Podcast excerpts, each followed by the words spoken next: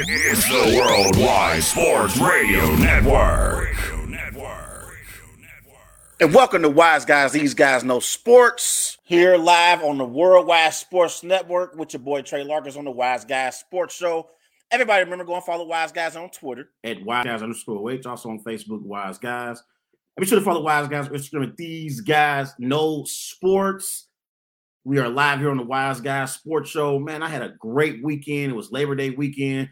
You know, everybody looks at Labor Day weekend as kind of like that last holiday before we head into the fall season. So I had a great Labor Day weekend. Hope everybody else had a great Labor Day weekend as well. We had some nice and great college football on display. Saturday afternoon, we saw Georgia beat down the Oregon Ducks in Athens on Saturday. Then I saw I saw a great matchup too between Notre Dame and O State. O State ended up winning that game, but Notre Dame definitely battled in that game. They controlled most of the game, but when we got into the fourth quarter, CJ Stroud showed why he is universally recognized as one of the best quarterbacks we have in college football. So they t- took care of business. So you got Ohio State, Georgia, and Alabama roll tide. All three of those teams took care of business on Saturday. You know, we got an exciting college football season ahead of us. I mean, a lot of people think it's going to either be Ohio State, Alabama, or Georgia. And, in, in the, the betting odds are Ohio State, Georgia, or Alabama, or the field. So that's the, the betting odds right now. But everybody know I'm excited because we are here. NFL Week One is upon us. We got the Thursday night matchup. Josh Allen and the Buffalo Bills are traveling to the West Coast to take on Matthew Stafford and the LA Rams, the defending Super Bowl champs. 8:20 kickoff. I'm gonna be on Thursday night, but I'm gonna be getting off early because I'm so excited for my NFL football. that's gonna be back. So I'm excited about that. Call into the show 513 203 8655. 513 203 8655 is the number to dial. Question of the day Who is going to win the NFC North and who will win the, the AFC South? I have Mike Patton. He's the host of the Touring the AFC South podcast. He's going to be on Wise Guys tonight. He's going to come on and break down his predictions for the AFC South this season. So I'm going to have Mike Patton on a little bit later on the show, but I'm going to preview the NFC North. I'm going to also talk about the Denver Broncos. They reached a new contract extension with new quarterback Russell Wilson. So I know Denver Broncos fans are excited about that. And also later on the show, we're going to talk about, you know, the NFC North and break down my predictions for the NFC North because my Green Bay Packers reside in NFC North. And a lot of people think that the Packers going to take a step back, but we'll get into that here in a bit. But we're going to begin tonight in the NBA as the Cleveland Cavaliers, they traded for Donovan Mitchell. This happened on Thursday. So in the deal, the Utah Jazz, they received Markkanen Agbaji and then Collin Sexton, who they agreed to a four-year, $72 million new deal. And they got three unprotected first round picks and two pick swaps. And the Cleveland Cavaliers, they brought in Donovan Mitchell. And most people, are talking about the New York Knicks as the Knicks, they walked away from trade talks for Donovan Mitchell on Monday night. This is reported by ESPN's Adrian Wojnarowski. And the trade with the Cavaliers and the Jazz went down on Thursday night. So when you talk about who won this trade between the Utah Jazz and the Cleveland Cavaliers, before I even get to the Utah Jazz and the Cleveland Cavaliers, I want to talk about the New York Knicks real quick because I think the Knicks were the biggest losers in all of this because we were told for many, many weeks that it was a great possibility that Donovan Mitchell would be bringing his talents to New York and teaming up with Julius Randle. And they just in free agency recently picked up Jalen Brunson. And I was excited because Donovan Mitchell is from that region. He grew up in that area. And I believe he would have embraced playing at Madison Square Garden just the same way Carmelo Anthony did. You know, some players, they are built to play in major markets like the LA, like the New York, likes the Miami's and, you know, the Dallas. And I believe D- Donovan Mitchell is the caliber of player that was built to play in New York City. And the New York Knicks fan base, they were thirsty for a star franchise player that they can build their team around. And when you look at Donovan Mitchell as a player so far in his career, he's averaged 24 points per game on 44% shooting. I believe Donovan Mitchell is one of the best young players we have in the NBA. And he's not as great as Dwyane Wade was, but Donovan Mitchell is a great slasher. He can get to the rim, he can hit his mid range shots. He's also a decent perimeter shooter. And so I believe if you bring in a Donovan Mitchell, you can have a star that can go out and recruit another star to come to New York and play with him. And I believe the New York Knicks made a mistake not bringing in Donovan Mitchell here because when other stars look at the New York Knicks, who on this New York Knicks team stands out for another star to want to come play with? RJ Barrett, I like his promise. He had a great season last year. He had averaged 20 points per game last year, but he's not no star. Julius Randle on a championship team, he's a third option at best. And then you look at the rest of their team Mitchell Robinson, Evan Fournier, Immanuel Quickley, Cam Reddish, Obi Toppin. You look at this Knicks roster, who on their roster, if you're a superstar, would make you want to come play with them? Who? Somebody tell me. And this is why I believe the New York Knicks made a mistake. When you talk about New York Knicks management, Leon Rose, they made a mistake here because they had an opportunity to bring in not a superstar, but a star in Donovan Mitchell to be able to help them recruit another superstar to come to New York to play with Donovan Mitchell. So, general manager Scott Perry, Leon Rose, I think they made a mistake here not trading Donovan Mitchell for trading for Donovan Mitchell and bringing him to the Big Apple and play, you know, in, in Madison Square Garden. I think this was a mistake. I think this is going to be something that the New York Knicks will regret. Again, I think Donovan Mitchell would have been a stepping stone in the right direction for the Knicks organization because he would have been able to recruit other marquee free agents to come to New York to play alongside him and possibly be formidable in the Eastern Conference. So I think they dropped the ball here. I, like I said, before I even get to the Utah Jazz and the Cleveland Cavaliers, I got to call out the New York Knicks organization tonight. Scott Perry, Leon Rose made a mistake. They should have traded for Donovan Mitchell because you look at their roster now. I don't believe this is a team right now, as currently constructed, is a playoff team. If you bring in Donovan Mitchell and you have Donovan Mitchell paired up with a Julius Randle and a Jalen Brunson, I think that's a team that could, that's a playoff team in the East. I think that's a team that can compete for a playoff spot. No, they're not a top four or five seed in the Eastern Conference, but they would be a playoff team with Donovan Mitchell on their roster. But now, the best player on this team right now is Julius Randle, and he's not a true number one option. And he's not even a number one option on a playoff contender, let alone a championship contender. So I think they dropped the ball. I look at this team now. Jalen Brunson. I thought they overpaid for Jalen Brunson, but I like Jalen Brunson. I like I, I like some of his skills that he put on display in Dallas, playing alongside Luka in that Dallas Mavericks system.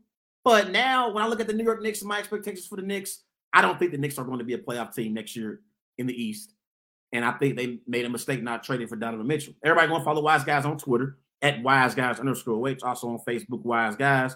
We should have followed Wise Guys on Instagram at These Guys Know Sports. Now, I want to talk about the Cleveland Cavaliers as they acquired Donovan Mitchell and what it means for them moving forward. I like the fact that the Cleveland Cavaliers have a dynamic backcourt now with Darius Garland and Donovan Mitchell.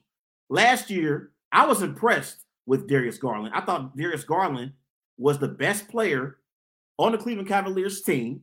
Last year, Darius Garland, in his third season, he averaged 22 points per game on 46% shooting from the floor, nine assists per game. So I thought he was a dynamic point guard for the Cleveland Cavaliers. You bring in a dynamic scorer like a Donovan Mitchell.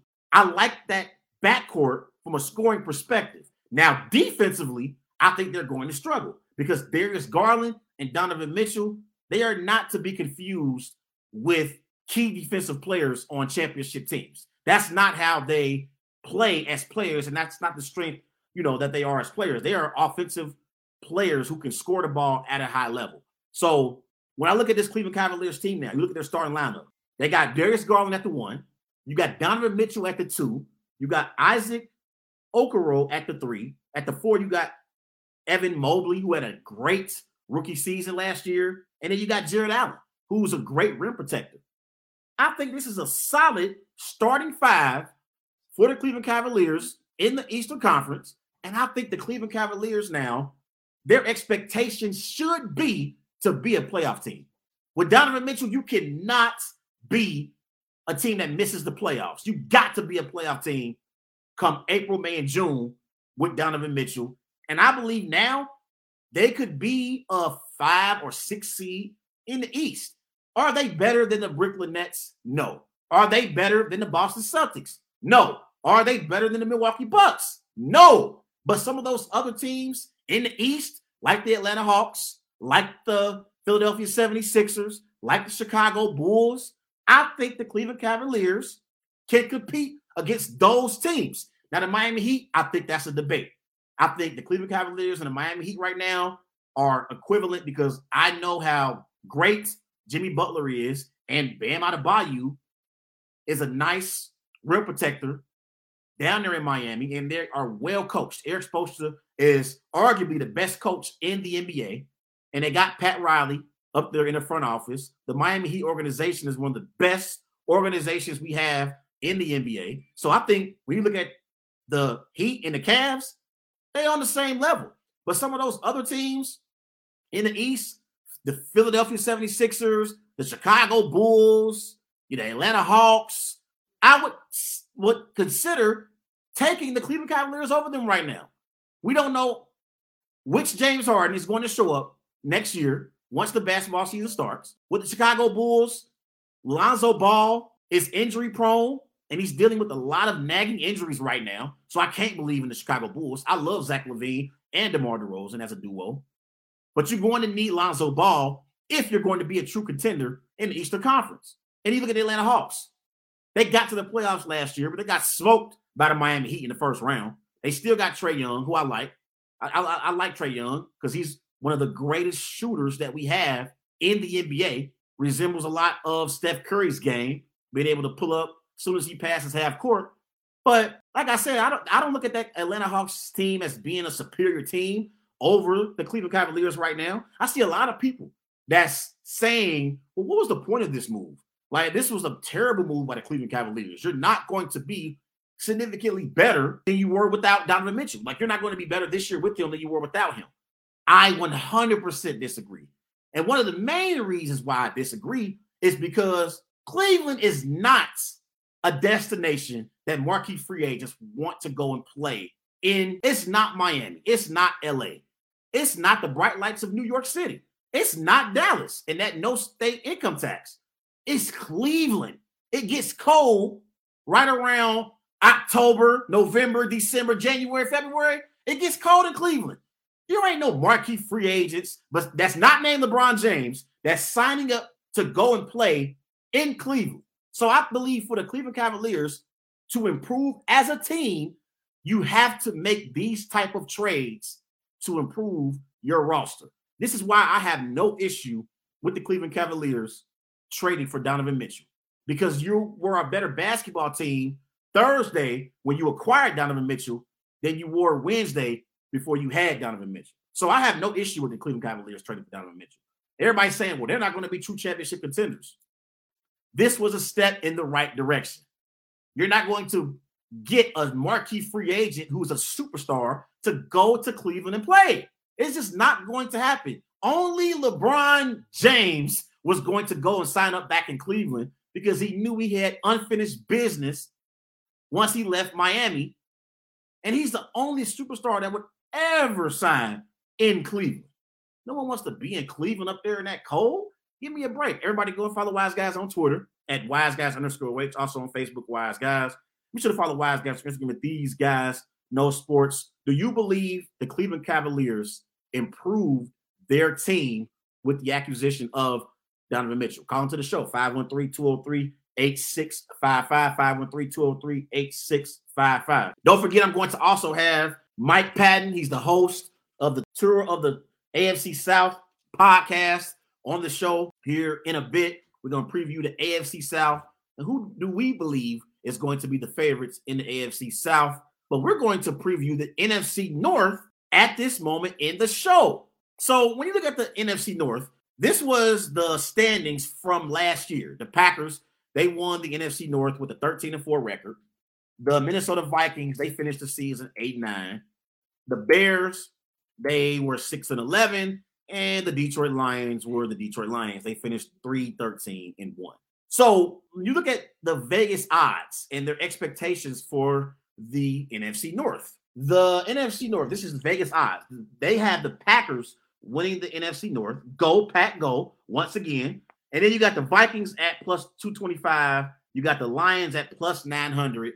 And you got the Bears at a plus 1500. Let me read those again. You got the Packers at a minus 60. They are the favorites to win the NFC North. You got the Vikings at a plus 225 in second place. Lions plus 900. Bears plus 1500. When I look at the NFC North, let's start off with the Green Bay Packers the team that has dominated the NFC North.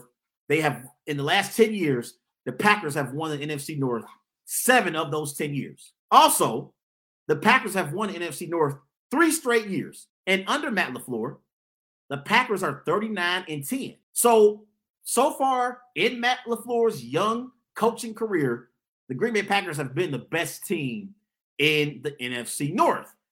And then the other team that's been the you know realistic competition because we don't take the Bears or the Lions serious. The only realistic competition for the Packers has been the Minnesota Vikings. That's why I'm so excited for Sunday's matchup in Minnesota. Aaron Rodgers and the Green Bay Packers are traveling to Minnesota to take on Kirk Cousins and the Vikings. I can't wait for it. I'm going to break down that game on Thursday night show. My my wise picks of the week. But in the NFC North, Vegas has the Packers over under at 11, 11 and a half. The only games that the Packers are underdogs in this year are in week three at Tampa and week eight at Buffalo. Those are the only two games the Packers are considered underdogs this season.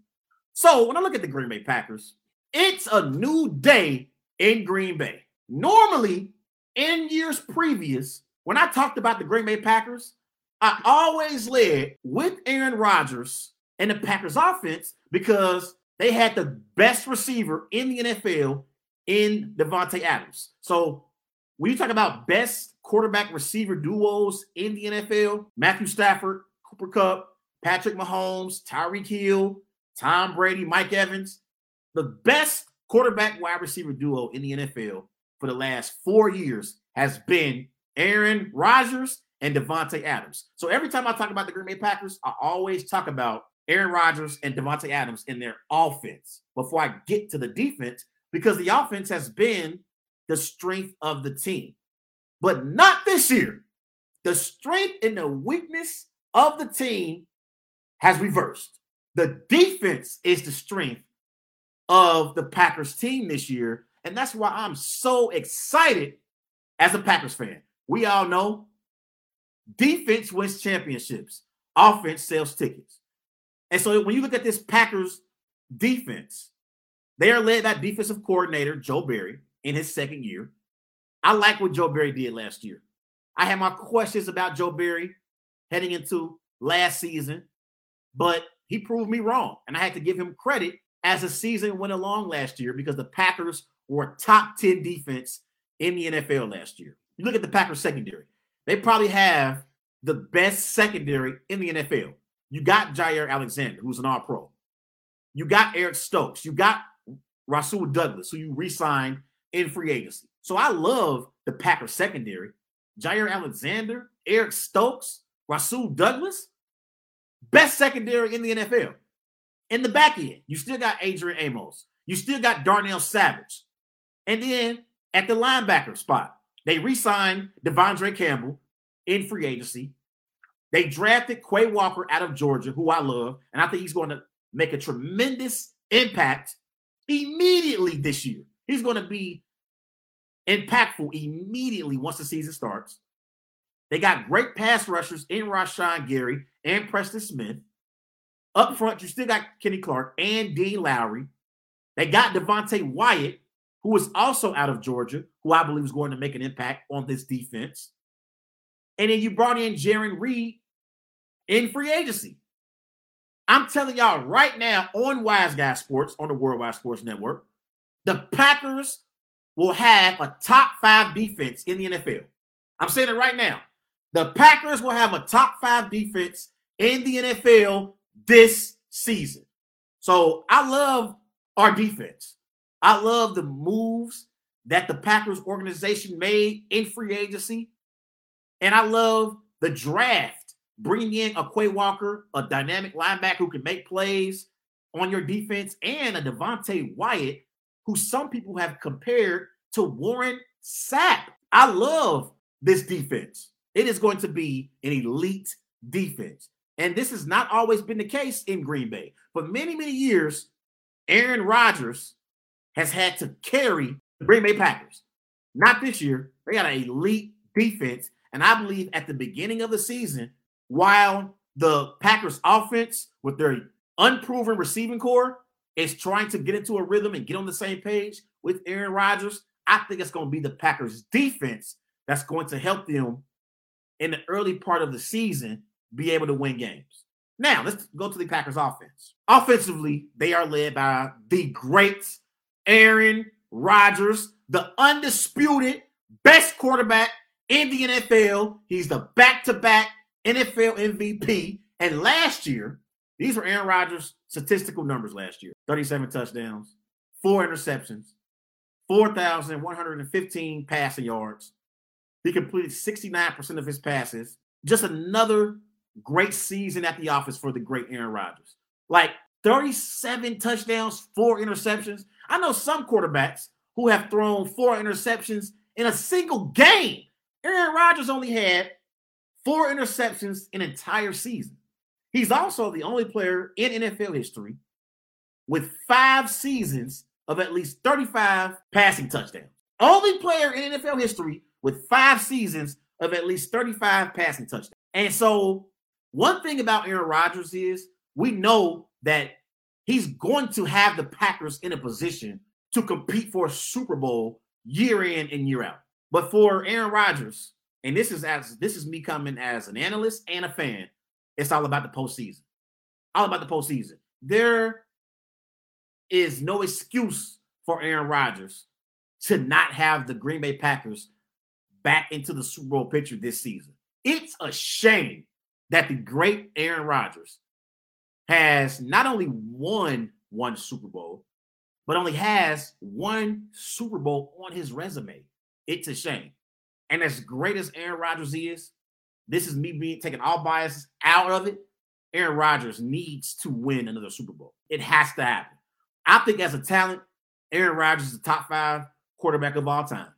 I really, really do. I believe that. I think when you look at Aaron Rodgers and how he's performed, I think Aaron Rodgers is better than Peyton Manning. I know everybody got the perception out there and they talk about Peyton Manning, and I love Peyton Manning. Peyton Manning was an all-time great. Peyton Manning won five NFL MVPs, and Peyton Manning is a two-time Super Bowl champion. But if you look at Peyton Manning's playoff numbers, Aaron Rodgers has better playoff numbers than Peyton Manning. Aaron Rodgers has less interceptions thrown than Peyton Manning. Aaron Rodgers has a higher completion percentage than Peyton Manning. So I think when you look at their careers in totality, Aaron Rodgers is better than Peyton Manning. I've been I've been screaming this for years, but everybody loves Peyton Manning. So nobody wants to talk about this. We we love Peyton Manning. So I, don't you dare say that Aaron Rodgers is better than Peyton Manning, Trey, because a lot of y'all out there don't like Aaron Rodgers. I don't like my quarterback. I understand. Aaron Rodgers is is is one of those individuals that he's arrogant. You know, he, he's arrogant and he he's uh, he's aloof, as they say. So I understand why some people get rubbed the wrong way by Aaron Rodgers, but it is undeniable how great of a quarterback Aaron Rodgers has been in his career. Let me give you somebody else Aaron Rodgers is better than. He's better than Drew Brees. Drew Brees has never won an NFL MVP at any point in his career. Also, in the postseason, Drew Brees didn't have the success that Aaron Rodgers has had in his career. He hasn't. So Aaron Rodgers is better than both Drew Brees and Peyton Manning. But I think the standard that we hold Aaron Rodgers to is similar to the standard that we hold LeBron James to. Like we saw LeBron James so many years get to the NBA finals. I think LeBron had like nine straight NBA finals appearances, and he didn't win all of those finals appearances. He lost a lot of those finals. So we hold it against LeBron, not realizing getting to an NBA finals is hard enough. That is already difficult getting to the NBA finals. But we always judge LeBron because he came up short in the NBA finals. It's the same thing that happens with Aaron Rodgers. Same exact thing. Aaron Rodgers has been to multiple NFC championship games in his career. He's only won one NFC championship game. And I agree that in the NFC championship game, Aaron Rodgers has not played his best football. But folks walk around here and they pretend like Aaron Rodgers has been awful in the NFC championship. And that's just not the case. But he's getting to the NFC championship. If other quarterbacks like Matt Ryan, like a Ryan Tannehill, like a Philip Rivers, if they were getting to multiple conference championship games, we would be looking at them in a different way and giving them credit for getting to a conference championship. But because it's Aaron Rodgers and Aaron Rodgers is judged on a different standard, we always criticize Aaron Rodgers for losing in the NFC championship game. It comes with the territory of being greatness. That's what it comes with it. But offensively, when you look at the Green Bay Packers. I love the running back duo with Aaron Jones and AJ Dillon. I think that's the best running back duo in the NFL. I think that is the strength of their offense, especially considering they got a lot of unproven skill position players. You're going to have to rely on Aaron Jones and AJ Dillon a lot this season. Not only running the football, but they're going to be expected to catch the ball out of the backfield as well. I think Aaron Jones is going to have a great season, not only running the football, but also being able to catch the ball out of the backfield. He's a, a matchup nightmare for opposing defensive coordinators. So I like their running back duo with AJ Dillon and Aaron Jones. You look at the receivers, they're unproven. They're unproven. You look at Allen Lazard. He's dealing with an undisclosed injury right now, but hopefully at some point he returns and he can play. I hope he's in the lineup this week against Minnesota. I hope it's not nothing serious. But you look at their receiving corps. Allen Lazard, Sammy Watkins, he's injury prone. Randall Cobb is at the end of his career. Father Time is undefeated. He's a reliable target for Aaron Rodgers, though. Like, I believe Randall Cobb is one of those players that's very few that Aaron Rodgers actually trusts. We know he trusted Jordy Nelson. He trusted James Jones. He trusted Davante Adams. He trusts Randall Cobb.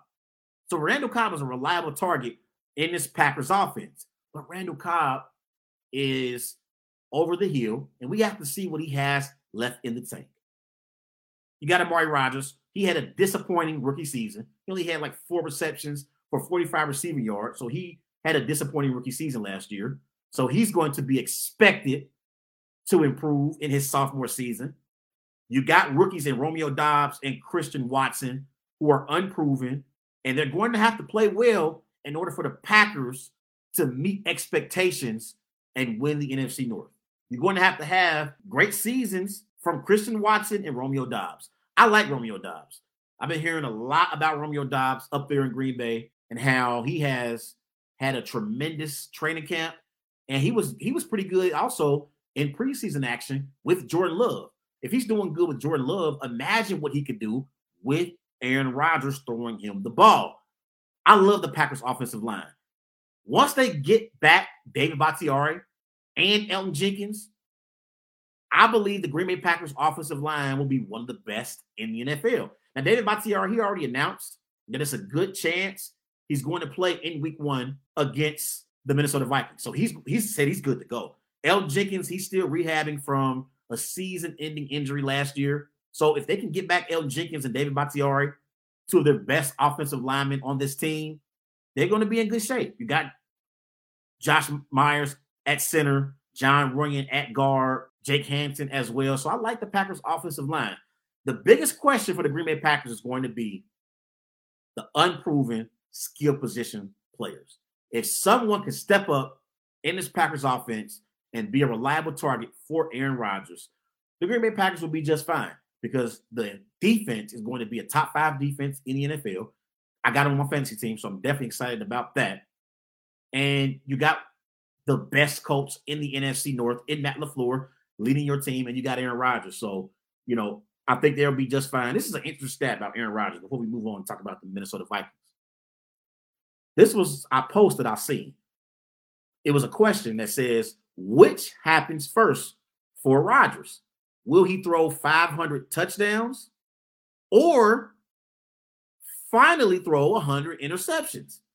He currently has 449 touchdowns and 93 interceptions. Which one is going to happen first? Will it be 500 touchdowns or 100 interceptions? Crazy to think, ain't it? Like, that's a five to one touchdown interception ratio for his career. The dude is transcendent at the quarterback position. Now, let's talk about the Minnesota Vikings and my expectations for the Minnesota Vikings. The over under with the win totals for the Minnesota Vikings are nine and a half. Oh, real quick, real quick, before I move on talk about Minnesota, over under for the Green Bay Packers, 11 and a half. I'm rolling with the over. You go pack go. I'm not going to roll with the under. I'm rolling with the over. Go pack go. Packers will be 12 and 5 at worst. At worst, they'll be 12 and 5. So I'm going with the over and the over under win totals for the Green Bay Packers. Now, Minnesota. Let's talk about the Minnesota Vikings. Over under for the Minnesota Vikings is at nine and a half. They are led by new head coach Kevin O'Connell. Kevin O'Connell, in his career, he is an offensive guy. I mean, last year he was at the LA Rams. He was the offensive coordinator. Then a year before that, he was the offensive coordinator in Washington.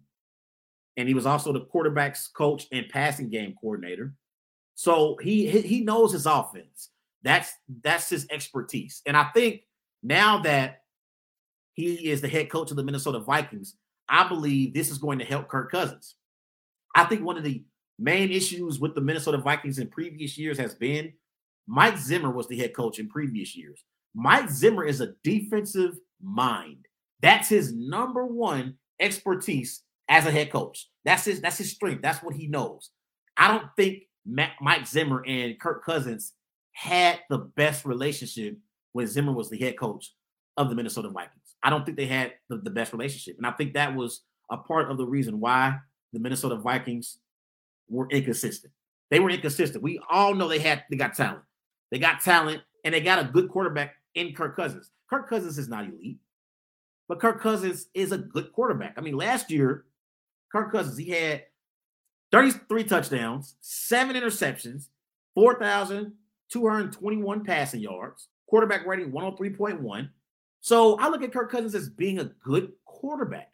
I think you can win a Super Bowl with Kirk Cousins if things go your way in a playoff run. I really do. I look at Kirk Cousins as being on the same level as a Derek Carr, as a Dak Prescott, you know, on a good day, a Ryan Tannehill. I look at Kirk Cousins as being on that same level.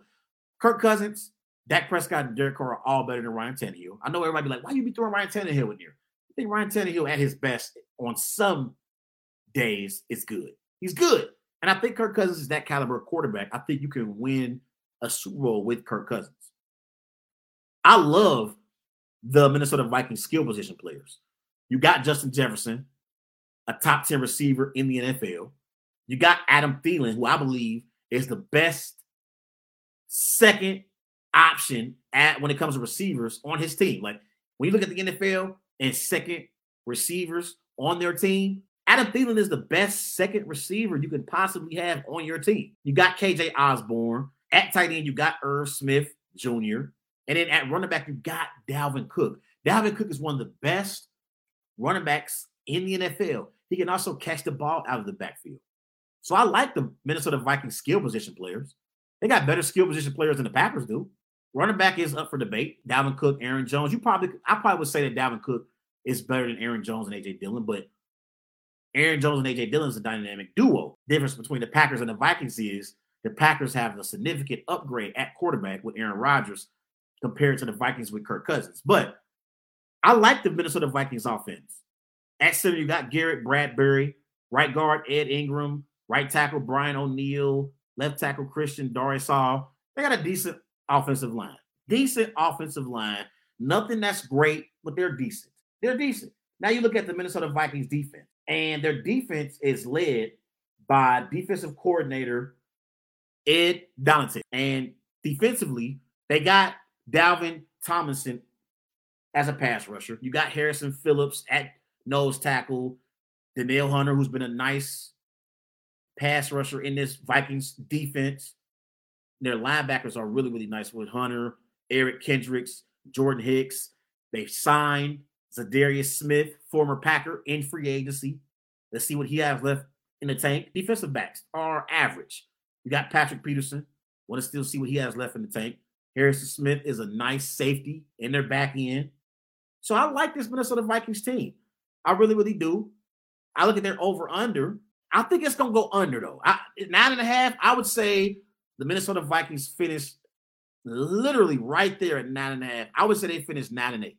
I got them being one game better this year than they were last year. I got them finishing nine and eight. I, I, like I, I, like their team, but it's not a team that's a, a team that wows me. I'm not. I'm not like sitting up here like, man, they got one of the best rosters in the NFL. I like their roster. It's a good roster. It's not a great roster. So I got them finishing nine and eight.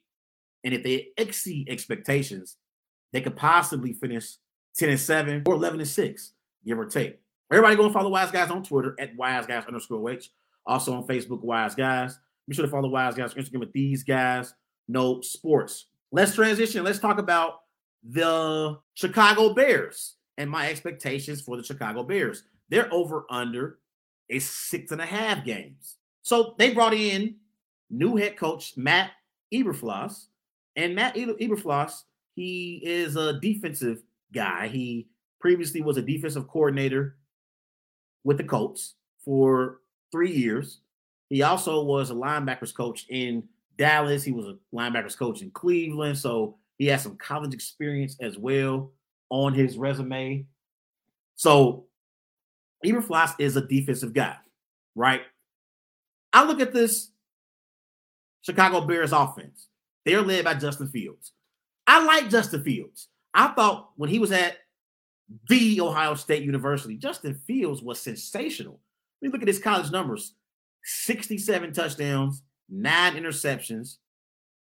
He completed 68% of his passes. So I thought he was a great quarterback at Ohio State. And then last year in his rookie season, he wasn't impressive, but I saw flashes of Justin Fields, and I said, okay, I could see the ceiling being high for Justin Fields because he has high potential. Last year, he only had seven touchdowns, 10 interceptions. He had 1,870 passing yards. I said he should have been the day one starter last year, week one. Matt Nagy was the head coach of the Chicago Bears. It was a mess in Chicago last year. I know Bears fans in the Windy City are sick and tired of the Chicago Bears not meeting expectations. I mean, Chicago is a football town. I, I know Michael Jordan won six NBA championships for the Chicago Bulls, but make no mistake about it, Chicago is a football town. It's not a basketball town. It's a football town. I, I think about the Chicago Bears in the like 60s and 70s with Mike Ditka, and, and, and, they had so many great teams, you know, back in the day with Walter Payton. And then even, you know, when in the years when the Chicago Bears had horrible quarterback play like Rex Grossman, they always had a solid defense. They always had nice linebackers like Brian Urlacher, like Lance Briggs. They always was a team that exceeded expectations, even in spite of having terrible quarterback play. They've had terrible quarterbacks in this organization.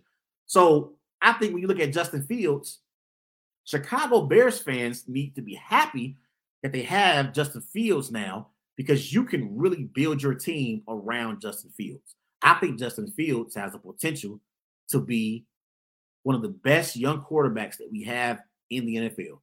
We talk about Justin Herbert, Joe Burrow, Josh Allen, Kyler Murray, Dak Prescott. I think when Justin Fields learns the quarterback position, because that's what you have to do when you're a rookie and in your sophomore season, you have to learn how to be an NFL quarterback. Once he learns the NFL I believe Justin Fields can be a quarterback that the Chicago Bears can build around for future seasons to come in Chicago. I think they can build around him for the next 20 years.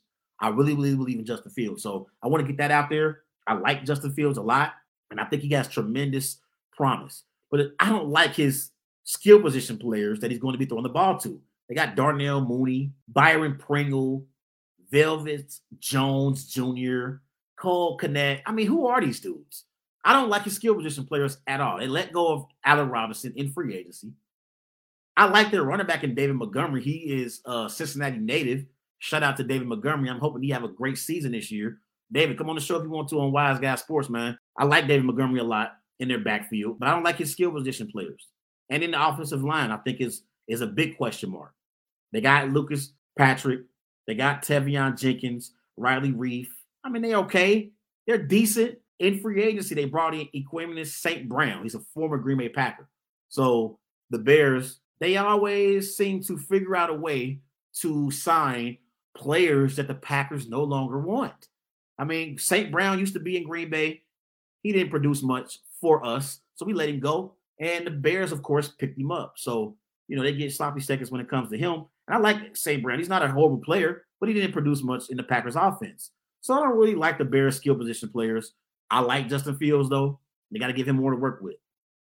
Defensively, they still got Roquan Smith. Earlier in the offseason, he requested to be traded out of Chicago. He took it back. He's going to be in Chicago this year. Up front, you got Angelo Blackson, Justin Jones. Still got Robert Quinn. I like Robert Quinn a lot. In their back end, they got Eddie Jackson, who's nice. Kyler Gordon is decent. Jaylon Johnson. So their defense is is okay it's okay. I think you can put up some points against that Bears defense. The over under for the Chicago Bears is six and a half. I'm going under. I don't think they're going to win over six games. I think they're going to finish five and 12, maybe six and 11 at best. So I got them going. I got it going under. Let's go to the Detroit Lions. The over under for the Detroit Lions is six and a half as well. And the Detroit Lions, they are led by Dan Campbell. And Dan Campbell, I actually think he did pretty good in his rookie season. In his rookie season, as being first year head coach in in Detroit, Dan Campbell, he his record was 30, 3 13 and 1. So they won 20% of their games. They were last last year in the NFC North. And they traded with the LA Rams last year and brought in Jared Goff. And Jared Goff is one of the worst quarterbacks in the NFL. Last year, this was Jared Goff's stats. Jared Goff, he had 19 touchdowns, eight interceptions. He had 3,245 passing yards. But at his best, at his core, Jared Goff is a game manager. We all know this. We all know this. Jared Goff is a game manager. And I actually like some of the Lions' skill position players. At running back, they still got Jamaal Williams. He's a former Packer. I like him at running back. You got D'Andre Swift as well in the backfield. At receiver, you got DJ Chark. You got Josh Reynolds and Amon-Ra St. Brown. And then at tight end, they got one of the best tight ends in the NFL in TJ Hockenson. So I like him a lot. I really, really do. I like some of their skill position players. I do. But they got Jared Goff, and I don't expect Jared Goff to be able to get this team in contention for a playoff spot. I'm not going to spend much time talking about the Detroit Lions. I don't think they're a playoff team. Look at their over unders at six and a half. I got it. I got them in under as well. I don't think they're going to win over six, six games. They'll finish six and 11, five and 12, similar to the Chicago Bears. So when I look at the NFC North as a whole, the Chicago Bears and Detroit Lions will be irrelevant. It's going to come down to the Green Bay Packers and the Minnesota Vikings. Who are you going to take? With the money on the line and the chips to the front of the table. Kirk Cousins or Aaron Rodgers. I'm going to bet on that bad man that is Aaron Rodgers. I think the Green Bay Packers are going to win the NFC North. I do believe the Minnesota Vikings will compete for a wild card spot. I think the Packers are going to finish either 12 and 5 or 13 and 4 again. I got Minnesota again finishing 9 and 8. At best, they'll finish 10 and 7. I think they got a shot at a wild card spot in the NFC. I really, really do. I think the Packers are going to still win the division, And I think the Packers are going to prove that in week one, Sunday afternoon in Minnesota. Everybody go follow Wise Guys on Twitter at Wise Guys underscore H. Also on Facebook, Wise Guys. Make sure to follow Wise Guys Instagram at These Guys No Sports. Let's transition to Denver and let's talk about the Denver Broncos as the Denver Broncos, they recently paid Russell Wilson a new deal and gave him a new contract extension. Russell Wilson agreed to a five year, $245 million extension with the Denver Broncos. It includes $165 million guaranteed. The deal ties Russell Wilson to Denver for seven years, and he's going to make $296 million over the course of this contract, according to Adam Schefter. My initial reaction to this deal was I think this was the right move by the Denver Broncos. The Denver Broncos are a team who have had quarterbacks the likes of Trevor Siemian, Teddy Bridgewater, Drew Lock. So it was a no brainer to sign Russell Wilson when you traded for him. They gave up the farm for Russell Wilson, and rightfully so. You look at the AFC West. In the AFC West alone, you got Patrick Mahomes, you got Justin Herbert, you got Derek Carr, rest of the AFC. You got Joe Burrow, you got Lamar Jackson. In the AFC you got Josh Allen. So if you are the Denver Broncos, you know, in order to be true Super Bowl contenders, you have to pay Russell Wilson and pay him what he demands. Because you look at Russell Wilson so far in his career, Russell Wilson has been in the NFL and he's only had a losing season one time in his career. One time. That was last year. He finished six and eight. So he only played in 14 games last year, but the Seattle Seahawks were awful last year. They weren't competing for a playoff spot. And that was the only losing season in Russell Wilson's career. And for his career, Russell Wilson, 292 touchdowns, 87 interceptions, 37,059 passing yards. He's completed 65% of his passes. So Russell Wilson is an upgrade over all of the previous quarterbacks that the Denver Broncos have had since Peyton Manning. You got to pay Russell Wilson. They had no choice but to pay Russ because they know in order to be to be true Super Bowl contenders, you got to have Russell Wilson locked up, and he's going to be the leader of your team moving forward. Not only that, Russell Wilson is not only a great quarterback in the NFL, he's a great leader for your team. We always talk about when these owners pay players in the NFL, they're not only paying for the caliber of production that they're going to get from that particular player, they're also paying for the leadership and can you be trusted? That's what's important here. Russell Wilson can be trusted by this Denver Broncos organization. And so I believe this is a move that you have to make. This is a move that you look at Russell Wilson as being, he's one of those guys who he's the first one in, last guy to leave. And we know he got a lot of other priorities that he has to focus on with Ciara, with his family. But Russell Wilson, during football season, prioritizes football first. And if you are an organization Russell Wilson is the type of player that you don't mind giving money to because you can trust Russell Wilson. He's not going to get into no off the field trouble.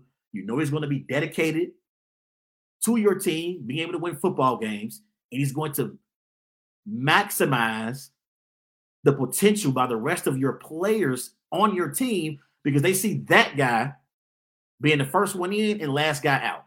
And you see that from your quarterback, you want, you're going to want to pay him, and you're going to want to get better as a team. So I think the Denver Broncos had to pay Russ, knowing the competition that they're going to be facing when it comes to quarterback in the conference. And then again, you're going to have him locked up too. He's about 40 years old. I think he said he want to play another five years, six years. So you got Russ locked up for the next five or six years till he's 40. And more than likely, he's going to retire a Denver Bronco. We know Denver is a great destination for veteran quarterbacks like Peyton Manning There was reports about Aaron Rodgers at one point when he had his rift with the Green Bay Packers organization, how he would have went to Denver and played. They got Nathaniel Hackett now, who's a new first year head coach.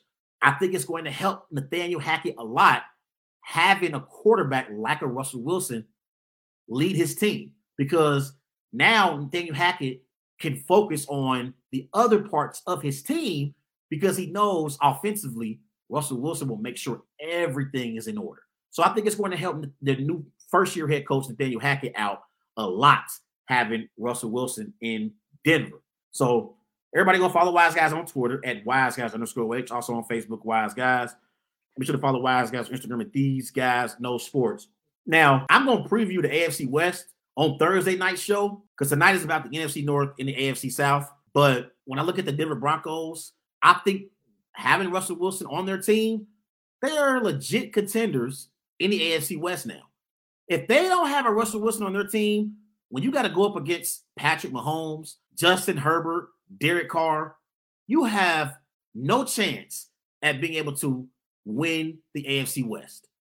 No chance. So I think you locking in Russell Wilson, it gives your team a puncher's chance to compete in the AFC West and in the AFC as a conference overall.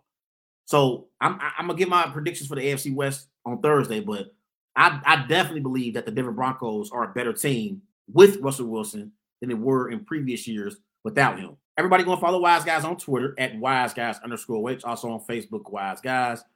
Make sure to follow Wise Guys Instagram. These guys know sports. He's a columnist at Nashville Voice, also a writer and reporter at Pro Player Insiders, and a writer at Sports Awakening and host of the Touring the AFC South podcast.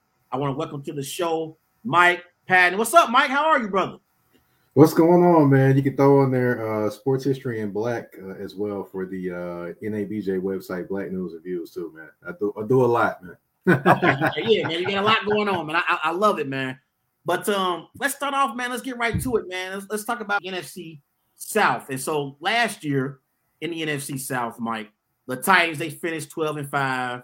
They lost in the divisional round of the playoffs to the Bengals. The Colts last year, they finished 9 and 8. They lost a week 18 matchup, missed the playoffs. Texans finished 4 and 13. Jaguars finished 3 and 14. And so I want to read the Vegas odds real quick. They got for the, the winning division, they got the Colts favorite, then they got Tennessee, they got Jacksonville, and they got the Texans. So let's start off with the Colts. They brought in Matt Ryan. They traded Carson Wentz to Washington. Do you believe the Colts trading for Matt Ryan is a move that will help them become a playoff team in the AFC? I definitely think that that move allowed them to be a playoff team this year. With the addition of Matt Ryan, you have a smarter uh, quarterback in terms of thinking the game.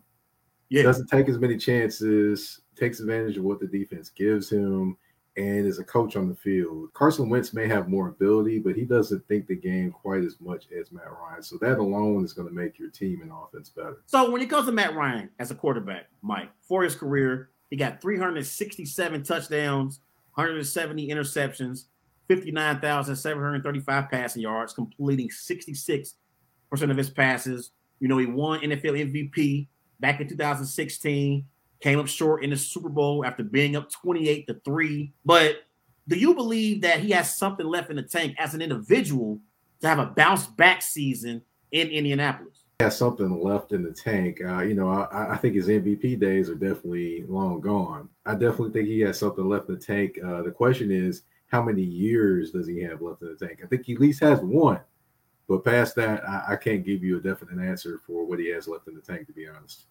Yeah, because I always thought Matt Ryan, Mike, he's not elite like an Aaron Rodgers or a Tom Brady, you know, like or or or even a Patrick Mahomes. But I always thought Matt Ryan was a good quarterback that you could win a Super Bowl with, kind of like Matthew Stafford, Russell Wilson. Like I don't think they are necessarily elite, but I think they are good quarterbacks who you can win a Super Bowl with if certain things go your way. So I think he's definitely an upgrade, you know, at quarterback over Carson Wentz especially because last year I thought Carson Wentz turned the ball over way too much. It wasn't necessarily that he turned the ball over way too much because he, he didn't have a ton of interceptions. The thing was, he had untimely turnovers. Yeah, meaning they were just at the wrong times. Give you a prime example of that. I mean, he throws the ball to the the uh, the Titans when they're they're they're trying to you know win the game in overtime. He throws the ball and basically Kevin Byard basically baits him into that throw. Yeah, kicks that pass off. I mean, he makes some some some just decisions that make you scratch your head when it comes to winning time like he's trying to be the hero instead of yeah. trying to do to make the right play. So that aspect of Carson Wentz is gone and moved on to the Washington Commanders, and now maybe they have a smarter quarterback in terms of those type of situations and Matt Ryan, which will kind of help them stay on, stay on schedule, perhaps. Agree, agree. Carson Wentz, he only had seven interceptions last year, but he did have a few fumbles, and you're right about the horrible turnovers at bad times for the Colts last year. Now, obviously, Mike, this team is led by running back Jonathan Taylor, who is arguably the best running back in the NFL. And he had over a thousand yards rushing in the first two years of his career, 29 touchdowns so far as well. How does Jonathan Taylor's performance impact this entire Colts offense? Well, it definitely impacts the offense because it puts everybody in positions to succeed. If the running game is working, of course, you know, that's provided the offensive line is healthy, you know, Quenton yeah. Nelson, you know, I want to point that. But um, you know, it puts everything in perspective where the offensive line doesn't feel pressure to be a, a standout pass blocking offensive line, which, you know, be to be honest, they really aren't a standout pass blocking offense. Um, it puts the play action pass in there to give those tight ends extra room to get open, uh, give you wide receivers extra space uh, across the middle of the field, and behind the linebackers as well. So it kind of everything works through Jonathan Taylor because it gives everyone else that little additional edge they need to kind of get open or make plays on their own. That's where I would say, yeah, Jonathan Taylor helps and affects that entire offense. They got nice receivers, Pittman and Parris Campbell. I like Alec Pierce. You know, he played at the University of Cincinnati here in Cincy, you know, with uh, Luke Fickell. And so they got Mo Alie-Cox at tight end. Who do you believe will be Matt Ryan's most reliable target this season? Honestly, it's going to be Michael Pittman Jr. by default because honestly, I know you mentioned Parris Campbell, but Parris Campbell can't stay healthy. Yeah, that's the biggest thing with him. If he can stay healthy, I'd be like, okay, cool, you can count on him. But yeah, um, you know, until he does that, I can't really say, hey, he's a reliable target. Um, as far as Alec Pierce, he's still growing and has some things to learn. So I can't necessarily say he'll be a dependable target. So by default, it'll be Michael Pittman Jr. and Mo Alie-Cox. You know, as, as much as you know, they paid him to keep to stay there in Indianapolis, but has he really been a guy that's just like, okay, cool, he's he's he's going to be a reliable pass catching guy? I mean, yeah. you know, nah, he's not necessarily that guy. I would say that the guy behind him and uh, Jelani Woods is the guy that eventually will take over and be the starting tight end. But I don't know if it'll be this year. Yeah. But definitely will will be next year, in my opinion. Yeah, Kylen Granson as well at tight end on that depth chart too. So you know we'll see if he can also produce for them. Now let's switch sides of the ball. Let's talk about their defense. They're led by defensive coordinator Gus Bradley, and they got Shaquille Leonard at linebacker. They signed Stephon Gilmore in free agency. They still got DeForest Buckner, and they got Ngakoue up front as well and they are one of the they got one of the best slot corners in the NFL in Kenny Moore. What's your expectations for this Colts defense? Well, expectation is for them to be top 10 at least this year. The biggest thing that's going to contribute to that, I would say, you know, they do have the pieces. You know, in Ngakoue, you have uh, Kwity Paye, you have DeForest Buckner on on the, the, the line. You have yeah. Shaquille Leonard, uh, you have Okereke at, at linebacker, you have you know, corners, Stephon Gilmore, Kenny Moore, two of the top corners around. The only question I would have is uh, the safety spot and putting pressure on the quarterback because yeah. those are the two things that are going to be in question this year. I mean, you have a rookie that potentially is going to be starting at one of the safety spots. You don't really have a, a wealth of talent at the safety spot, just to be honest. Kwity Paye, he's still trying to figure it out. Some say he figured it out towards the end of last year, but we got to see. And Ngakoue, I know he's talented, but he's been on what four teams in the past yeah. what, four or five years. Only with the Raiders last That's year. Kind of. He was with the Raiders last year. Yeah, yeah, he played for the, the defensive coordinator that actually is for the Colts now, and Gus Bradley. So yeah, that ought to be interesting in its own right, uh, being that he's playing in the same defense for the second year in a row. So that's the questions I have with that defense. But they do have the potential to be a top five defense, top ten at the worst. Colts over and under is nine and a half. Are you taking the over or the under for the Colts win totals this season? What you got their final record being this year? Uh, I'm taking over, and I'm got I've got them at 11 and six this year to win the comp, win the uh, division. Okay, all right. Well, let's talk about the Tennessee Titans. Moving to the Bengals in division around the playoffs. You know they're led by Ryan Tannehill. Last year he had 21 touchdowns, 14 interceptions. It was awful, you know, in the playoff game against the Bengals. He definitely, you know, in my opinion, he cost the Titans a berth in the AFC Championship last year. What are your expectations for Ryan Tannehill this year, Mike? I got the opportunity to go out to uh, training camp and and also to a OTA.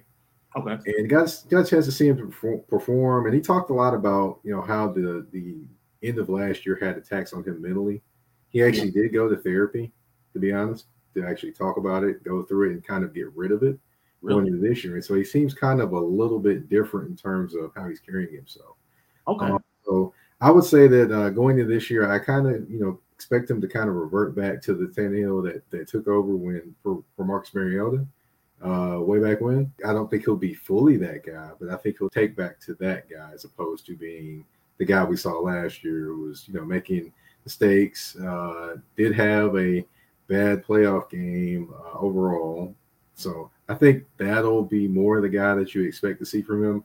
And the thing that's also going to be interesting is looking at the variety of weapons that he has. Now, I know people have talked about the Tennessee Titans, they really don't have any weapons. They got rid of AJ Jones, AJ, sorry, AJ Brown yeah. uh, via trade to the Philadelphia Eagles. They Julio Jones, they let him go in the off season.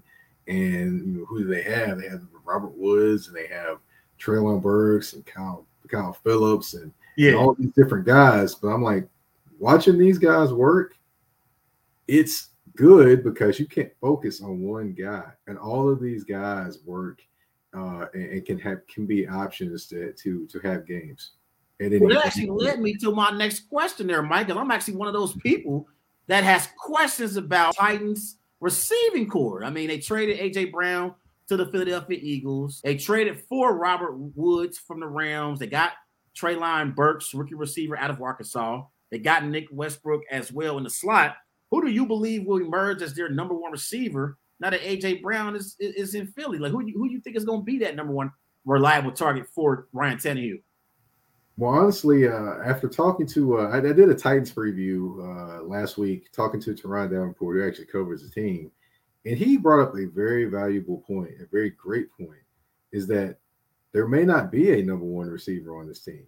The reason, but that's the reason that's a good thing though, is because you may have one guy step up one week, one guy step up the next week, and you have a variety of different weapons that can jump out there and do different things. Yeah. So, you know, in all actuality, there's not a number one wide receiver on the team, but that's not necessarily a bad thing either for them because they have actually more weapons on this team than they had last year. Last year, you had, you know, of course, you have Derrick Henry, but you had AJ Brown, you had Julio Jones, and then you know Nick Westbrook-Ikhine, and after that you really couldn't name anybody. This year yeah. you have Robert Woods, you have Treylon Burks, you have Kyle Phillips, you have Nick Westbrook Kenny, you got Racey McMath when he becomes healthy, potentially a Josh Gordon if he's signed to the 53 man roster, which he's on the practice squad now. You have Derrick Henry, you have uh, Hilliard out the backfield. Uh, you have a Hooper at tight end, a Chig Okonkwo, a rookie out of Maryland at tight end. You have a lot of different variety of weapons uh, for the Titans this year offensively, and a lot of different vers- versatile weapons as well. So that's where I could say, you know, what to those that are like, oh, the wide receiver corps, I've got questions. I mean, there was a lot of questions last year too. If, if, if you want to be honest, there was a lot of questions besides the third wide receiver until Westbrook Kenny kind of proved himself. Yeah, yeah, for sure. Now, when you look at Derrick Henry, you know, obviously many people believe that you can make a legit argument that Derrick Henry is the best running back in the NFL. Mike, he, he missed nine games last year because of a broken bone in his foot. He still had almost a thousand yards rushing. And so this is kind of a two-part question. One, how important is Derrick Henry to this Titans offense being able to flourish? And also, do you believe as the season goes along, do you believe Mike Vrabel should try to, you know, t- dial back some of his carries so you can have him for the latter part of the season once we get into December and January so he can be fresh come playoff time?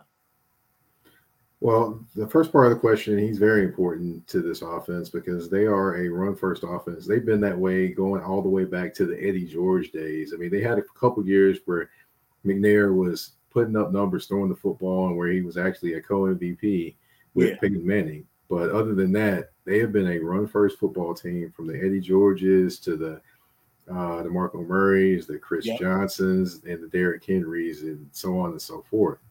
Um, so Derrick Henry is vital to this offense uh, because, like Jonathan Taylor, he is the engine behind the offense. He makes everything a little easier for everyone else around him. And you know, it's ironic that both of these teams at the top of the division kind of mirror each other. Yeah, but um, you know, definitely that's uh, he's very important to the offense, and uh, you know, he's going to be key to a lot of different things they do.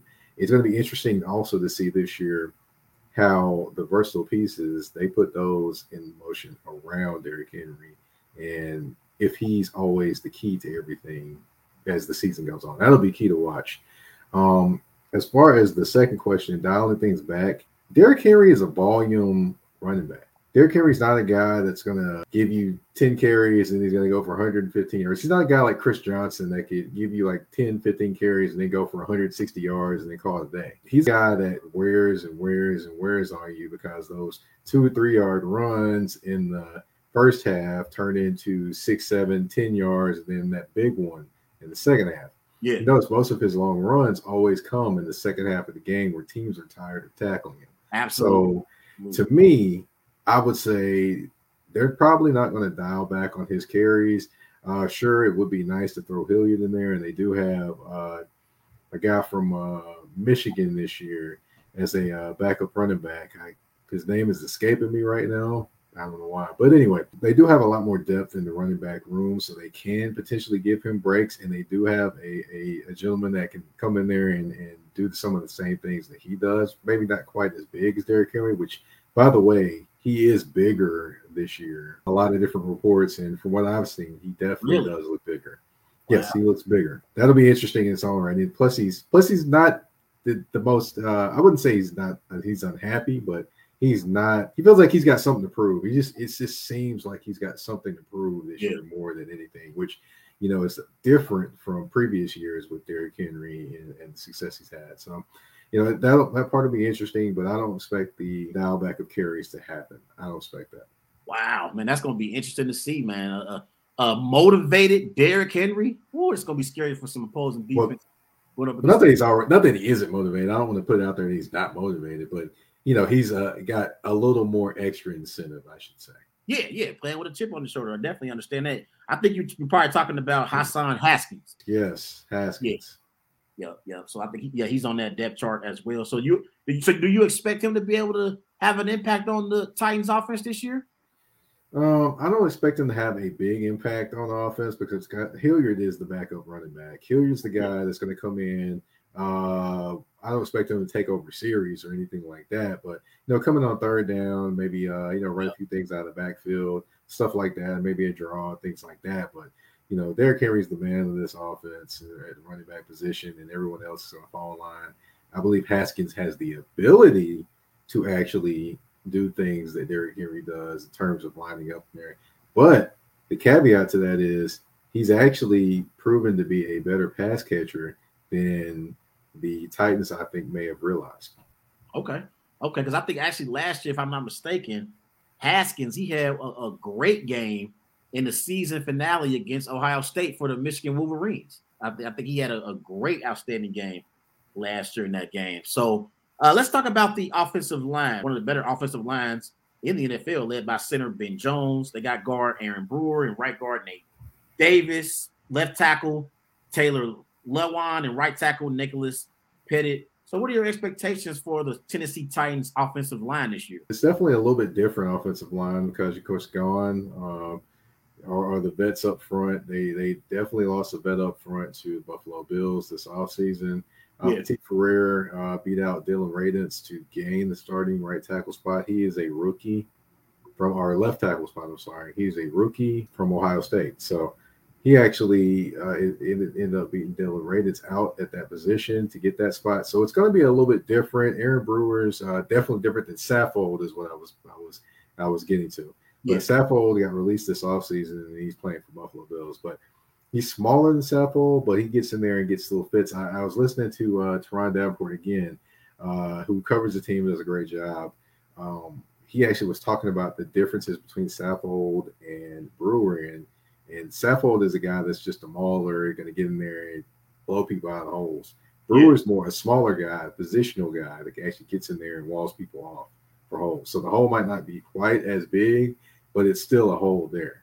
Uh, so that'll be an interesting thing to watch to see how Derrick Henry adjusts to a different uh, set of people blocking for him and how Petit-Frere deals with being a guy that's more than likely going to be targeted because he is a rookie playing tackle in the NFL. So that'll be interesting to watch. I think they'll still be solid, but they're going to have their moments in my. He's a columnist at the Nashville Voice, also a writer and reporter at Pro Player Insiders, and the host of the Touring the AFC South podcast.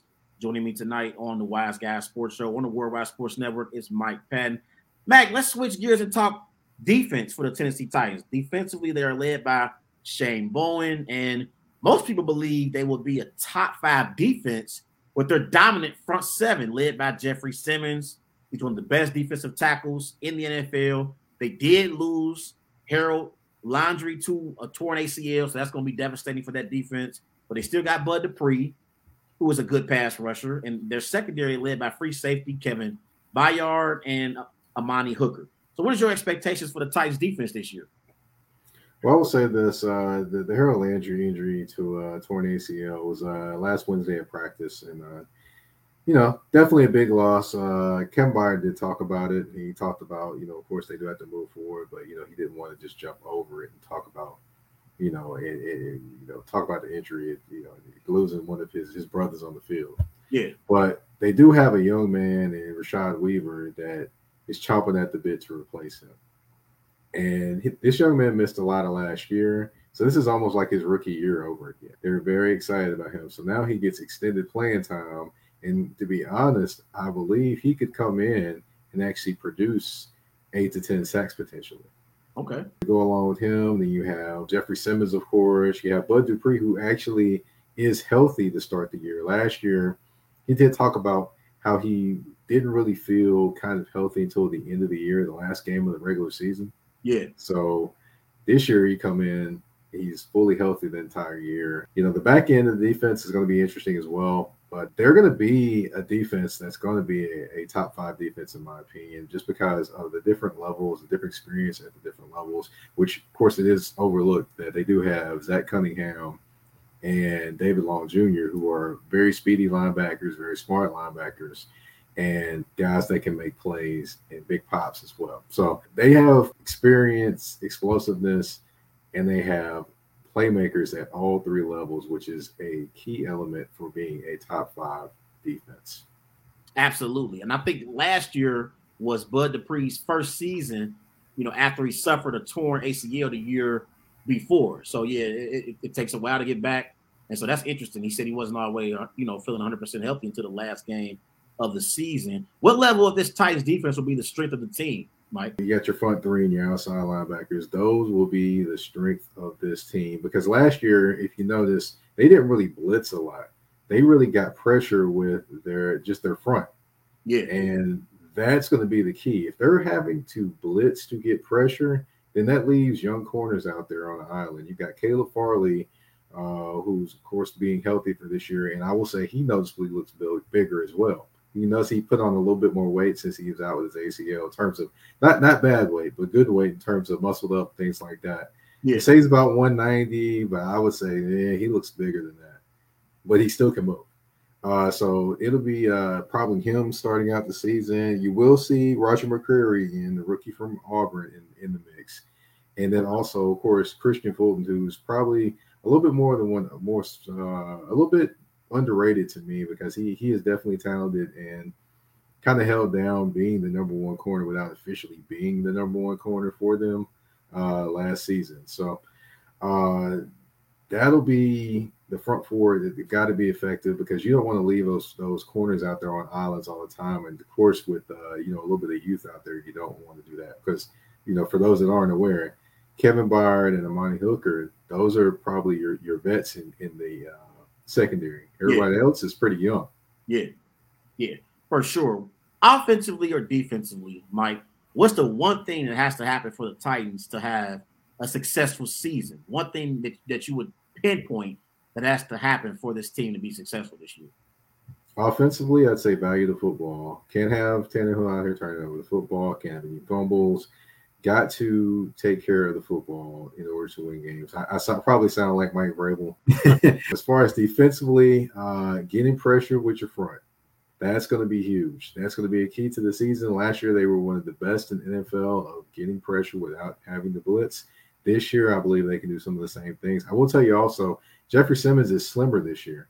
He's not 300 some odd pounds this year. He's he's a little slimmer this year than he was last year, but that's uh, with the uh, kind of the assumption of trying to, I guess, uh, get a little bit more quicker into the backfield. He still has the power uh, per him, yep. but he's uh, wanting to get quicker in the backfield and be able to make plays, not just sack the quarterback, but be able to strip the football as well. So that's one thing he's kind of trying to add to his repertoire this year, which if he's able to do that along with the rest of this front, it's going to be mighty tough days for a lot of the people.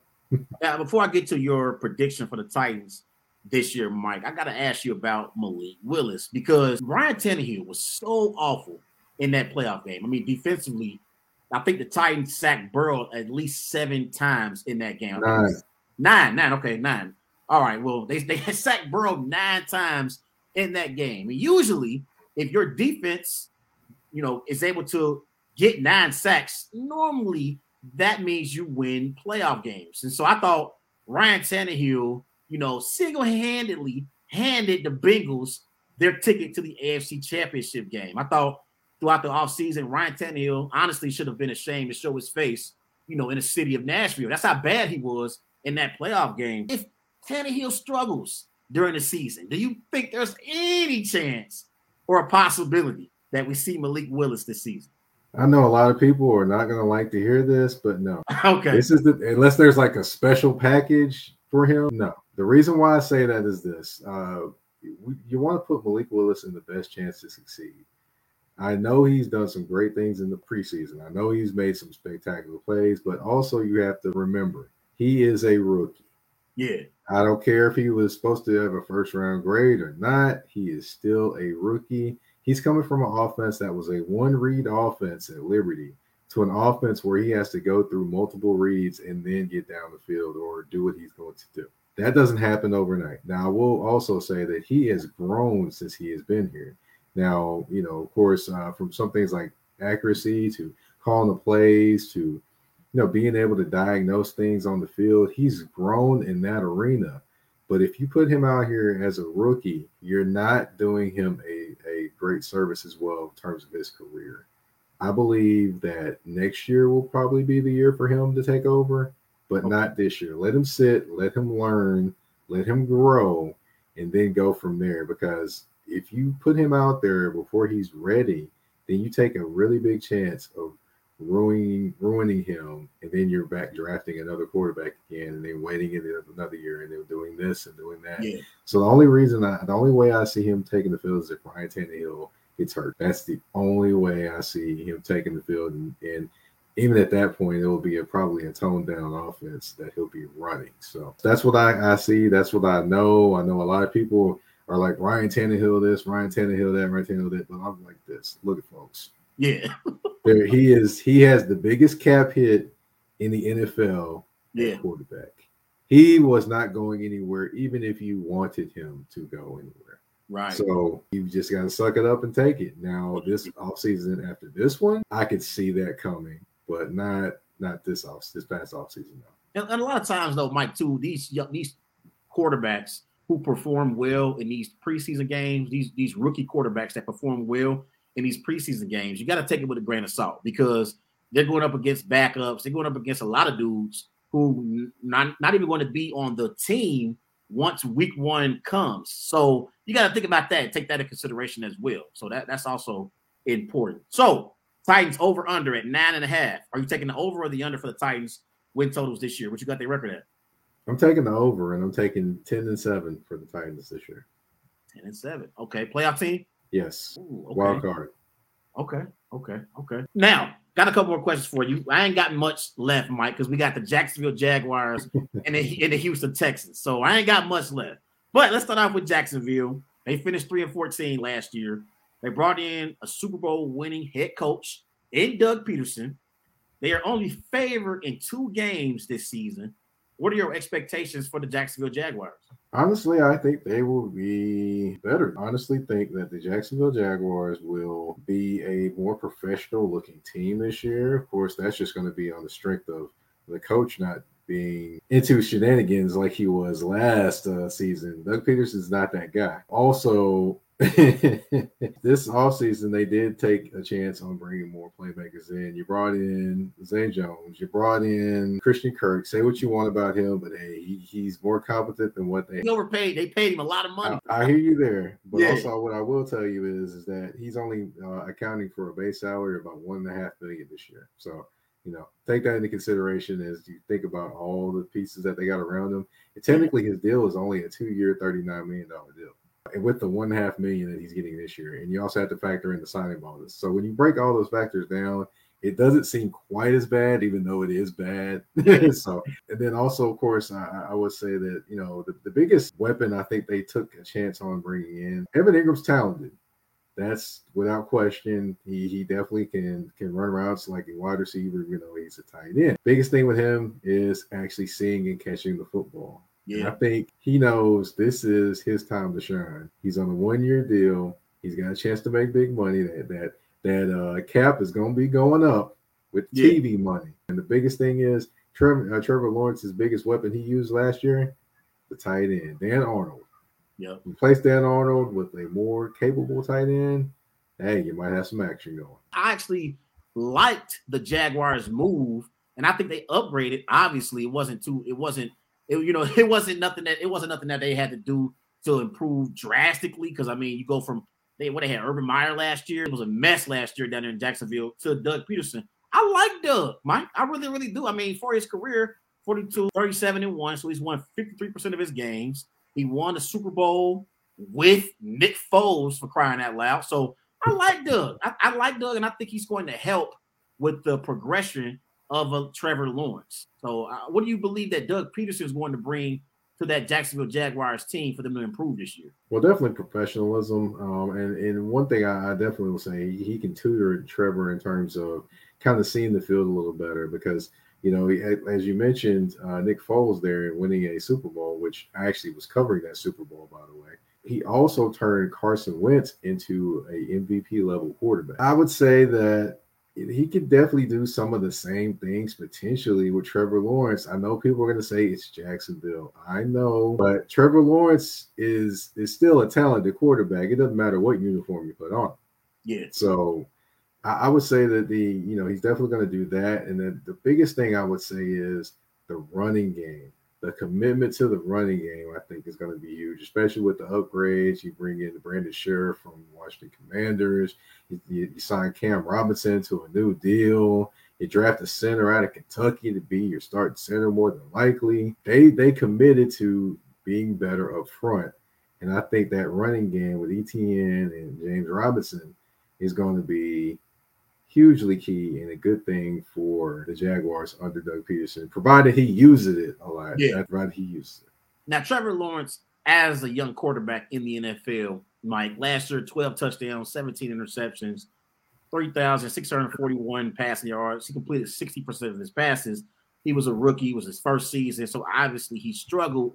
But, you know, do you believe in Trevor Lawrence, you know, as a franchise quarterback? And you know, what do you believe that he has to improve on specifically in his sophomore season so he can be better than he was in his rookie season? Well, I definitely believe he can be a, a franchise quarterback. I mean, he has all the ability in terms of the tools and things like that. Um, the one thing I would think, a couple things he needs to improve on, just his selection in terms of what he throws and what he doesn't throw. Somebody was uh, showing a film about him throwing the football, and it was a beautiful pass, and he barely got it over the outstretched arm of a defender with his wide receiver catching it right over the top of him. Now, beautiful pass, but is he going to take a chance and do that every single game? Right. If he's going to take a chance to do that every single game, then he might end up with the same numbers he had last year, which isn't good. Um, I think with Doug, he'll kind of pare things down a little bit for him, bring him down, kind of understand, hey, take what the defense can give you. You just go take a shots from time to time, but yeah. take calculated ones, not not careless ones. So with that being said, uh, you know, he'll definitely take the more calculated shots and definitely kind of grow more towards that franchise player to me. And if you like, you know, I definitely got a, a touchdown interception uh, prediction for him too. What you got? What you got? 25 touchdowns this year, and I got mm, maybe 10 to 12 interceptions. Okay. That would be a, a, a, significant improvement from his rookie season to his sophomore season for Trevor Lawrence. Definitely. That's just about that just speaks to the belief I have that the Jacksonville Jaguars cannot be as bad as they were last year. What's their record? What, what you got them finishing at their record going to be this year, Mike? All right. I've got them uh, finishing eight and nine this year. Wow. What? You got them at eight, nine? Major improvement than it was previous last year. And last that's a major improvement, Mike. Well, they've got talent. I mean, they've got talent. Defensively, they've added some talent too. I think uh, Cisco at the safety spot. No, not Cisco from Drew Hill. Cisco from Syracuse. yeah, at the safety spot. But yeah, he's gonna be he's gonna be a, a, big addition, I believe, to that defense. Then you also got you got Griffin, you've got Tyson Campbell, you got Williams. You bring in from the uh, Rams to play cornerback for them. That's three pretty solid corners in its own right. You have Oluokun you bring in from from the uh, Falcons to play your middle linebacker spot. Yeah. Travon Walker, you put him there on your defense along your defensive line. And the last time that Josh Allen, no, not Josh Allen Buffalo, Josh Allen in Jacksonville. Last time Josh Allen had a comparable, you know, defensive uh, guy on the opposite side of him to, to provide pressure, which ironically is Ngakoue that's in Indianapolis. He had 10 and a half sacks. That was his rookie yeah. season. Now he has somebody opposite him. So I think uh, Mr. Allen gets loose on that opposite side, and he's going to get double digit sacks this year, in my opinion. Man, that's that's eight nine is impressive for the Jacksonville Jaguars. I know. I, said I said it with my chest, man. Read my shirt. It says unafraid. Yeah, I see it uh, for sure. Now we only got a few more minutes, but we got a few more minutes that's all we need to give the Houston Texans. That's how bad they're going to be. I recently listened to your podcast on mm-hmm. touring the AFC South, and you had on AJ Jones, and he's an insider, you know, down there in Houston. And y'all discussed the Houston Texans in depth. And y'all talked about the drama surrounding the organization with David Culley in the front office, and you had the Deshaun Watson situation. This year, I think Texans fans, they're more than anything, they are praying to be drama free. Uh, that's the main thing for them. They got Lovie Smith now, you know, in his first year as head coach. What are your expectations for Lovie Smith as the head coach in Houston? Well, Lovie Smith is going to be more of a caretaker of this team. He's more of a he's more in tune with his players, I would say, uh, than uh, Bill O'Brien. I can't say that David Culley was or wasn't in tune with players. I think the players love playing for him. It just the organization wasn't necessarily bought into him. I think in this instance, the organization is bought into Lovie, and the players are in tune with him. So you kind of get the best of both worlds from yeah. different different places. I think you can expect a a guy that's going to have his players leave it all on the field every single game. A guy that's going to be a stand up guy, and he's just going to be a coach's coach on that team. So you know they they're they're bought into him apparently. So hey, I'm I'm rooting for for Lovie to at least uh, you know get more than one season because we don't want another David Culley situation. Agreed. Agree. A couple more questions for you on the Houston Texans. He's a columnist at the Nashville Voice, also a writer and reporter at Pro Player Insiders, and a writer at Sports Awakening, host of the Touring the AFC South podcast. He's Mike Patton, joining me tonight on Wise Guys on the Worldwide Sports Network. So, Mike, offensively, Texas, they're led by Davis Mills. In his rookie season, he had 16 touchdowns, 10 interceptions. He had 2,164 passing yards, completing 67% of his passes. He only played in 11 games. He replaced Tyrod Taylor. How do you feel about how Mills performed last year, and what's your expectations for him this season? Well, the biggest worry that comes to mind is inconsistent. I mean, he had, a, but he's a rookie, so that was to be expected. Yeah, he had a few games where he came out and you know, hey, you like, hey, maybe this guy has something. In other games, you're like, okay, he throws four interceptions. You're like, oh, he, he, ain't it. Apparently, in this this offseason, he came in with a little bit more, uh, I guess, swagger to him. Uh, a guy that knows he is the starting quarterback for this season at least. So you expect a little bit more uh, focus, a little bit more direction in terms of him being the leader of the offense. Uh, and well, the de facto leader because he's the quarterback. But yeah, so I expect him to kind of be a little bit more decisive with things because he he knows the offense. He does have Pep Hamilton as his offensive coordinator, who did develop Andrew Luck, by the way, folks. Yeah. So that's going to help him as well in terms of his development. So I would expect him to go out here and, and kind of build upon how he did last year, maybe cut down on mistakes and do a few more things with the football. Do I expect it leads to a ton of wins? No.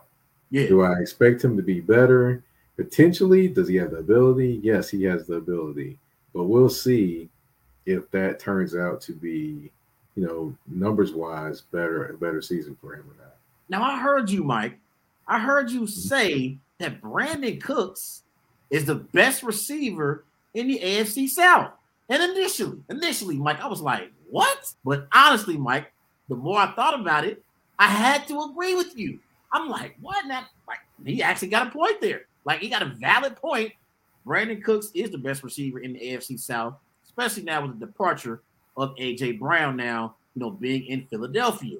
And so, who do you believe in this Texans offense is going to be another reliable target for Davis Mills besides Brandin Cook? Honestly, that's still to be written. Uh, from talking to uh, AJ about the Texans, Nico Collins hasn't necessarily stepped up the way they thought he would. He kind of ended the season on a high note, but he didn't start the off season and this preseason on the high note he left. Kind of hurts that uh, John Metchie's not going to be out there. You know, uh, prayers up for him as he battles cancer.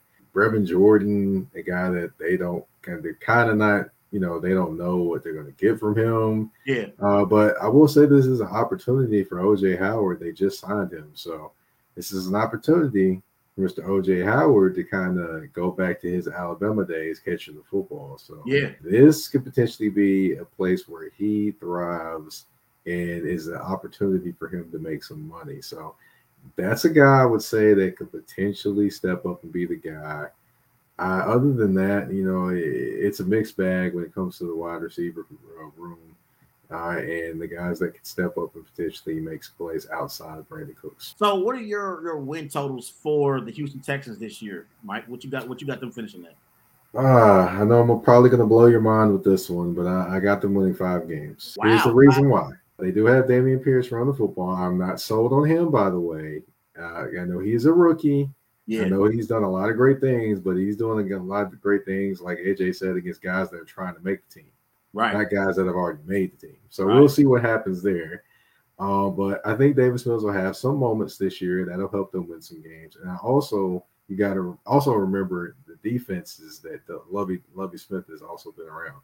Remember the things that he likes to do he likes to create turnovers. Yeah. His defense, he has Jerry Hughes, a veteran defensive end. He has Greenard on the opposite side, who was their leading sack guy with eight and a half sacks, but only played like 11 games last year, I think. A few different other players, assortment of players. Of course, you know, more notably, uh, Derek Stingley uh, Jr. and Jalen Pitre, who are the rookies, which uh, yeah. uh, from, of course, LSU and Baylor, respectively. So those guys are kind of built in the Lovie mode and the Lovie mode is cover, create turnovers. I yeah. think they're going to have a couple games where they show out, they make crucial, crucial turnovers. And I think that'll help them win some games. I think that alone will get them to at least five wins. And if you look at their schedule, it isn't like they're they're playing against the most dominant of dominants. They do have, you know, a, a weaker schedule because they were a weaker team last year. Yeah, five and twelve for the Texans. You got the Jaguars finish at eight and nine. So you got a competitive AFC South. So just so in all in, in totality, Mike, so so everyone knows you got the Colts winning the division, correct? Right. You got them 11 and 6. 11 and 6. The Colts win the division. They got the Titans at 10 and 7. Colts at uh, excuse me, the Jaguars at eight and nine, and the Texans bringing up the rear at five and twelve. Now I will say this: it's going to be a interesting looking eight and nine for the Jacksonville Jaguars. It's yeah. not going to be one that's going to just stand out, be like, wow. It's going to kind of throw you off at the end of the year and be like, wow, they won eight games. You know, it's going to be one that kind of you're going to respond like that. Yeah, like they're going to stick up on some people and so you got the Colts and the Titans, both playoff teams in the AFC. Right. I think they both have what it takes to be in the playoffs this year. I think the biggest thing that that that always puzzles me at times about the Titans in terms of people that look at the Titans is they don't always understand their mentality. The, the mentality of the Titans is, you know, the team when people don't believe in them, that's when you get the best out of them, to be honest. Yeah. I think this year you're going to get some of the best out of some players that you probably wouldn't think of. Be like, hey, that guy played a little better than what I thought he did. This guy did this, you know, stuff like that. You're, you're more likely going to see happen. Yeah, I don't know. My AFC gonna be tough. I got the Colts winning the division. I think the Titans mm-hmm. are going to struggle this year. I think they're going to take a step back. Well, they are going to take a step back. Just they're going to step back two games, but still make the playoffs. Yeah, but it's so the, competition is stiff in the A, in the AFC. My Chiefs, Raiders, Chargers, Broncos, all four of those teams are teams that could be playoff teams in the AFC North. Mm-hmm. You got the Bengals, and the mm-hmm. Ravens. I don't think the Browns without Deshaun Watson for 11 games, but they got a complete team. We know the Buffalo Bills are a playoff team. In the NFL, there's 16 teams, half of them make the playoffs. So somebody's going to slip up. Somebody's going to get beat down in the AFC West that we're not thinking about. And in the AFC North, they don't call it the black and blue division for nothing. That's true. Hey, Mike, let everybody know where they can find you at on social media and find your show. Well, you can find me on Twitter at Mike Patton 82. That's M I K E P A T T O N 82. Uh, of course, you can find me on Twitter, excuse me, at, on Instagram at the THA underscore in general underscore MP. You never know who could pop up on my show. I definitely got a good one for you Friday. I'm not going to tell who it is yet, but I got a good one for you Friday. He's a columnist at the Nashville Voice, writer and reporter at Pro Player Insiders, writer at Sports Awakening, and host of the Touring the AFC South podcast. Does great work. He's Mike Patton. Mike, I appreciate you coming on Wise Guys tonight and talking the AFC South. I'm gonna definitely bring you back on, you know, later on in the season and talk more football with you.